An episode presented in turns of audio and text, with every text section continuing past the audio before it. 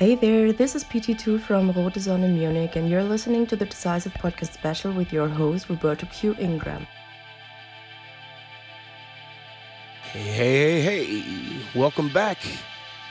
You are now tuned in to the Decisive Podcast Series Munich exclusive. I'm excited today to have a cute young lady that's um, I was introduced to her by Deep Down Dave, a friend of mine, is also a underground music enthusiast. And uh, over the years, we've had a lot of gentlemen, a lot of men on the show. So I wanted to kind of change the pace a little bit. Uh, now we have a female, and I'm really happy. Uh, PT2, um, Petra is uh, probably the third woman we've had on the show, which is not enough. So today, welcome to the studio, to Inspiration Network Studio, Petra Weigert. Hello, Petra. Where are you? Hello there. Thank you for inviting me. Thanks that I can be here and uh, be part of the show. Well, I'm glad. I'm glad you're here. I really appreciate you being here with us as well. Um, I was going through your bio and what you sent me, Yep. and I picked out a couple of um, very interesting um, story, uh, uh, story behind your your culture and your how you were raised and where you were raised. And uh, first, I will um, try to get the people to understand what you do and why you do what you Yeah. do. It's kind of important at such a young age. I won't tell you her age. I will let her tell you that. Where were you born and raised? I was born uh, in Ingolstadt. It's a smaller city in uh, around one hour north of Munich.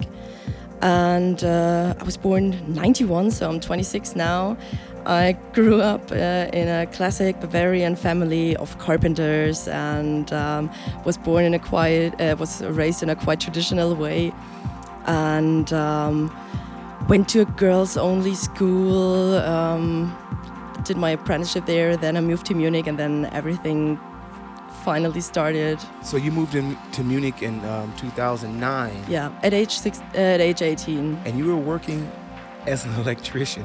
yeah, I- first did an apprenticeship as office communication assistant, and then I changed uh, the direction and did my second one as uh, as electrician at BMW. Uh, then you, I guess, later on you had an attraction to uh, electronic music, techno. Is that electrician job was that part of the start of electronic? actually, actually, it didn't really have a connection. I uh, always at school and and all of my life. I was always interested in, in numbers, in logical things. I was always good at maths and physics and stuff like that. Um, but the combination to electronic music was just a coincidence. It doesn't have anything together. it was just a joke. yeah, you never know. Some people, nerd people, uh, like some of my friends, they find the connection, and I, I admire them for doing that. I, I think it's interesting the the background where you come from, and then yeah. you leave such a great opportunity at BMW to um, to go further studying actually but then studying was not the final step Fi- final step then was the club what exactly attracted you to electronic music?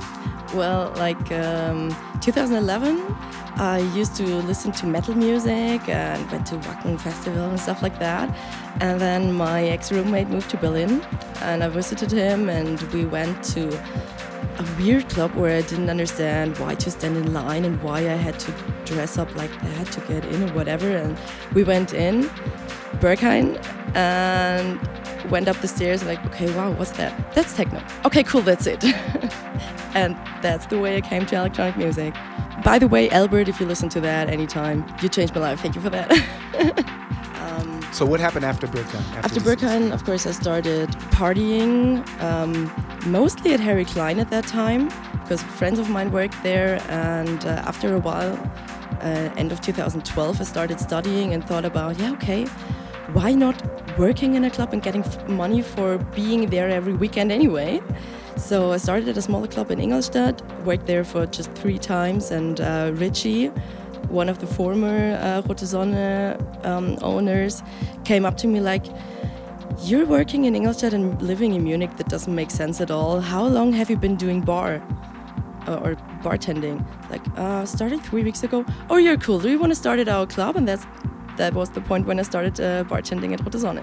Yeah. Um, on your venture through this new techno world and buying turntables. And, um, did you have any mentors? Um, actually, most influence was from the resident DJs from Rote Sonne because I was there every weekend. I was there from the beginning. I listened to Deep Down Dave, Philipp von Bergmann, Matze Kramer, uh, Annette Party, um, Maxim Terentiev, all of those guys. And I listened to their sets all of the time because I was there anyway. And in the beginning, you don't have to work at all at the bar until people start coming. So I listened to their sets from the beginning till the end, and that was the most inspiration I had because um, at that time, yeah. After that, I would say the most inspiration is Helena Hauff. Okay, I Yeah. never heard of her. You never, you have to listen to her. You'll love her. Many people say when when they try to describe my style, they say she plays the perfect uh, warm up for Helena Hauff. Okay, okay. Uh, is, it, is that a compliment? I think so. I hope so. Um, after a year, you were practicing um, uh, DJing, and um, then uh, gigs in Munich started to develop. Um, yeah, when I I started uh, I started DJing at uh, at a friend's party at home. Um, Isuel and um, and uh, Gonzo MDF now running Counterweight, and I was just standing next to him, next to them, checking what they're doing. They were like, "You can't just stand there. You have to try it." Then I tried it, and one year later, I had my first gig at Rote Sonne. Wow, you- you must have either been nervous and excited. Yeah, both, both. It actually was a weird day because it was a Saturday, the 2nd of January 2015. And um, we had to open the club because it was a Saturday, but we didn't expect that any, anybody would come to the club because it was the 2nd of January. So we made fun of the night and did a job rotation night, like bouncer at the Kojak, bartender behind the decks, uh, resident DJ um, at the And doors. you were now the like that. resident. Yeah, it was resident actually uh, at, from the second gig. yeah. Now that must have been very challenging for you, or? yeah it was but it was also a great opportunity. And i knew the i knew the place i knew the crowd. I had the opportunity to go there practicing whenever i wanted because i had the key for the club already. So um, i did my way then. And I mean, that must have been tough. i was kind of na- naive so i was just going there doing my thing and not thinking about everybody which in the end probably was a good choice I mean, at a, such a young age, what are your what are your parents thinking? Um, they probably wish I would be an engineer now, but I always tell them I can still be an engineer at what age ever, but now I'm doing the things I love. Yeah, take it take it while you can, right? You started your own personal artist management. I guess you're doing your bookings for your uh, your events now, right? Oh my, um, the Tuesday Slump series, yeah. I mean, you went from bar Fro- resident Yeah, to your own events. yeah, the Tuesday Slump label and uh, event series. What started first, label or events? Both at the same time, actually. Yeah. Uh-huh. And you have colleagues, your partners, with their names? Yeah, I started with uh, Andreas Damerschun and uh, Merlin Rosbach. They bring me to to um, should I say to how music is produced. I was sitting with them in the studio for like ages, and I was just um, staring at them. What do you do there? What does that mean? What what what knob does do and stuff like that. Um, in the end, I started um, doing their patterns and chords because I used to play the piano and they don't. but it was just fun. He always just recorded me when I was just doing things, and I never knew what he recorded and what not. So you also studied piano. I did, but just as a school kid for a couple of years. I was never good at that. I can't even read notes after like eight years. I had, I always had to listen to the um, to the music I had to play after. Uh, unless that, I wouldn't have any chance to play it. Okay, let's add it up. You have the DJ, yep, you have your events, yep, you have the label, yep. you have your own life, It's kind of like that. and you're only 26. yep. Impressive. Thank you. It it's not a lot of work if it's just fun, and that's for me. Okay, so it's not a lot of work, a lot of management and fun. I mean, okay. of course it is work, but um, it doesn't feel like work if, uh, like work if you're if you're cool with it, if you have fun doing the things. And what would you say is your main focus? At the moment, it's the club. I became one of the five club owners of Rote half a year ago, and um, there is happening a lot of stuff at the moment. It's really exciting. I'm there every weekend, and I love my team, and um, that's the mo- that's the, the major point at the moment. Um, I know a few of them, Upstart being one, right? Exactly. Was this a challenge replacing? Uh, was it Richie or Matze? Um, I was replacing Richie, and uh, Ali Yoon, who started with me, was replacing Martin, aka uh, Esse Pauli, and uh, Mirko was replacing Matze. Kind of like that. So it was three going, or three people leaving, and three coming. The constellation is a little different, but so um, Mirko, Mirko um, stock five Miracle, and he was a formerly booker at, at uh, MMA. MMA. Exactly, and Ali Yoon was too, and I always wanted to work with them, and finally, coincidentally, we ended up like that. The challenge of being a DJ owner, this is more, it's a lot of business happening here with you. Where does music actually fit in in all this? How, how does it fit in? Um, it, it's all about music. It's not about doing the bar, selling beer, whatever. It's about the music. Yeah, what I'm what I'm trying to get at is that's a that's a long list. Oh yeah. that's a long list of responsibilities that really each one of those steps takes nurturing. I mean, you got to make money. A club has to make money. Yeah. You have to focus on that. When the club is your main goal, Mirko's doing the bookings, yeah? Mm-hmm. Okay. Mm-hmm. And you're managing the night. And the personnel. What does a successful night look like to a you? A successful night is a quite crowded, I but now not, that you're a business but, owner, but this is a, this yeah, is it's it's difficult to say. Now, a, a really successful night is with. Um, it starts in the beginning when I try to set the team for the night and everybody wants to work there. That's a successful night. oh, okay. Um, when the crowd is cool, when the music's good. Um, actually, we have a lot of successful nights at those days. De Sunny is a really great club. Yeah, I love it. It's my home base. I know for a while they had some struggles up and down and you know, as every club does. Yeah, as every club does, and it's and and I guess new blood is great. Yeah, we call it the next generation yeah. takeover. uh, but I also feel that this combination between this generation and the generation of experience exactly. together. And we we work together in a good way. The experience and um, and the new ideas we gotta get this down pretty well. Tuesday slump. Yes tuesday slump. Tell me the meaning behind all this the concept and why why oh what's wow. the purpose what is your sole purpose for actually um, andy and merlin wanted to start their own label but they were not good at should I say?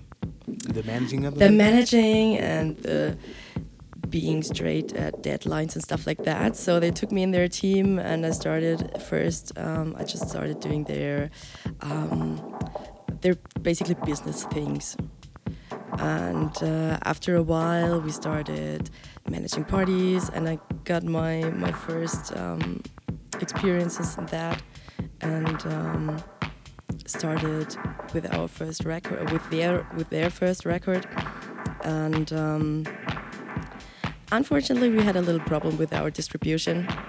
So uh, it took us like almost three years from the second release to the third, but we plan the third one right now, and um, yeah, it just happened because we were friends, because we had fun with music, and um, we wanted to do that. Who else is part of this team?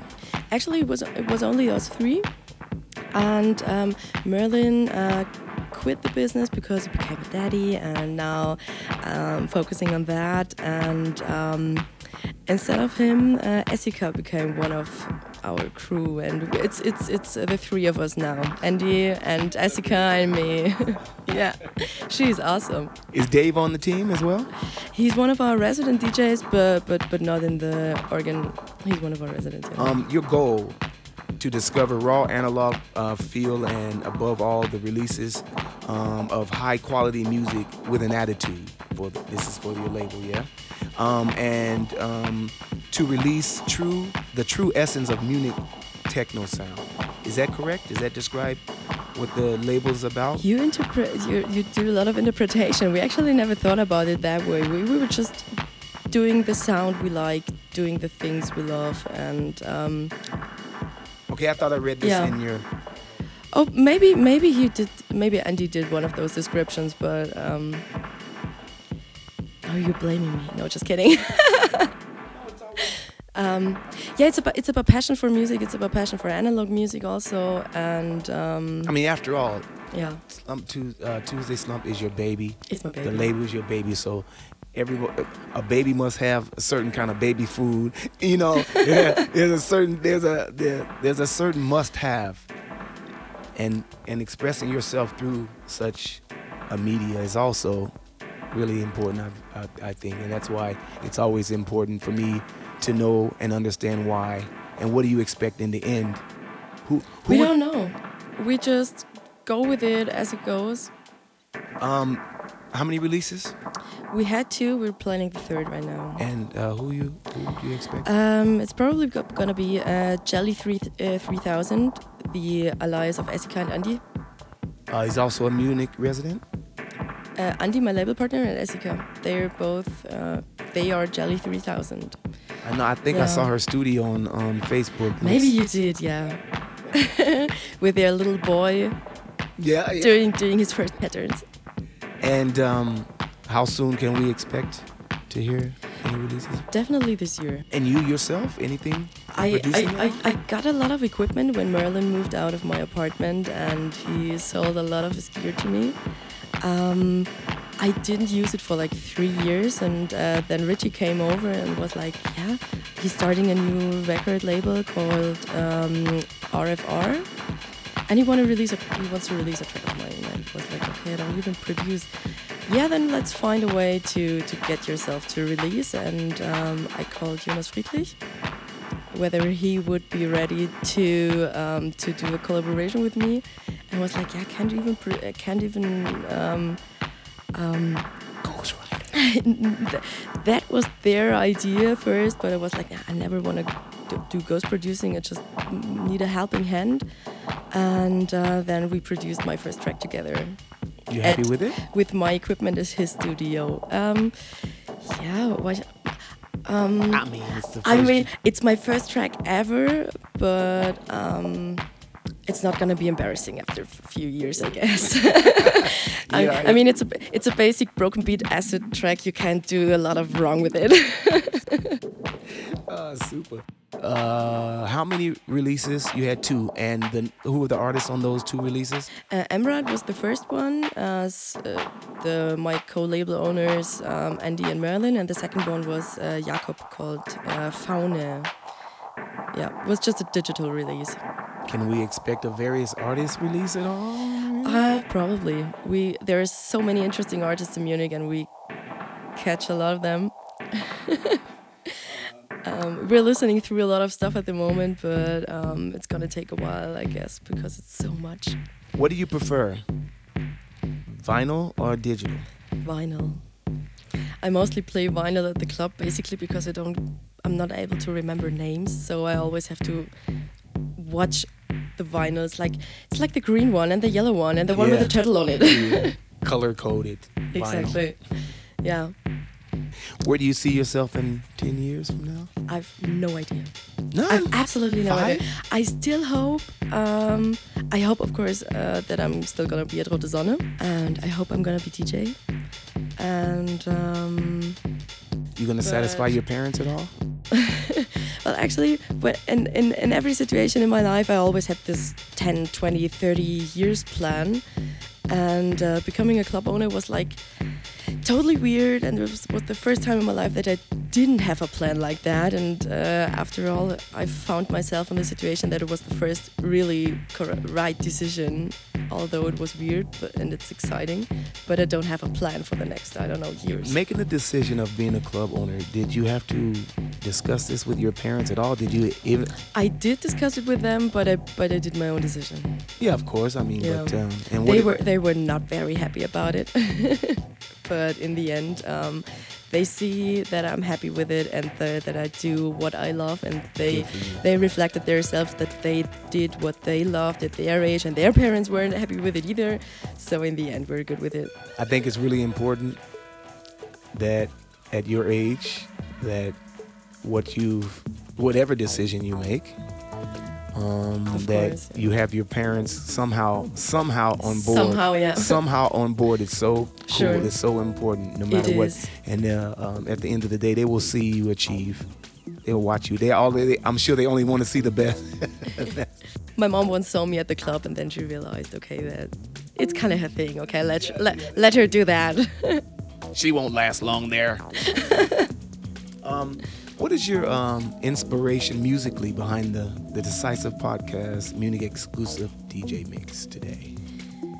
Um, basically, I wanted to play some records that I usually don't play at the club, especially not at that order, because they're most of them are pretty weird, pretty broken, pretty. Um, in that constellation, it wouldn't be possible to, to do it on a dance floor on, an, on a, in a normal techno club. So um, I just wanted to to hear them again, to play them in each other, and that's the way I chose them. Well, I really appreciate um, you taking the time with me. This is our first live interview. Thank you for your time. Yeah, and um, I wish you much uh, success in the future, and um, and uh, much success with the, all you. your endeavors with the club, and really looking forward to hearing your your mix and your first production. Me too. I didn't hear it yet. I mean, mustard. Of course, I heard it. Thanks, thanks for being on the show. Thank you for having me. All right, you heard it from the young lady, and you know who she is. You know her story. You heard it all right here on the Decisive Podcast, Munich exclusive with PT2 live in the mix.